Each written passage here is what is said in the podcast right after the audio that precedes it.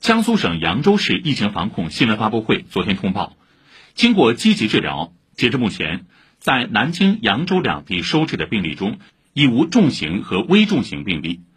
扬州二十四号新增本土确诊病例一例，来自集中隔离点。国务院联防联控机制工作组社区防控组专家吴浩表示，扬州将按照主城区外围无疫乡镇加生态城、主城区无疫小区、满十四天无病例的封闭区、十四天内有病例封闭区形成四个梯度分类，结合近期核酸检测结果有序解封。此外，记者从张家界市委宣传部获悉，昨天八点起，张家界市全域均调整为低风险地区，拆除所有交通卡口，有序恢复公共交通。这意味着张家界解除关键封闭管控措施，正式重启。此外，云南省昨天新增本土新冠肺炎确诊病例三例。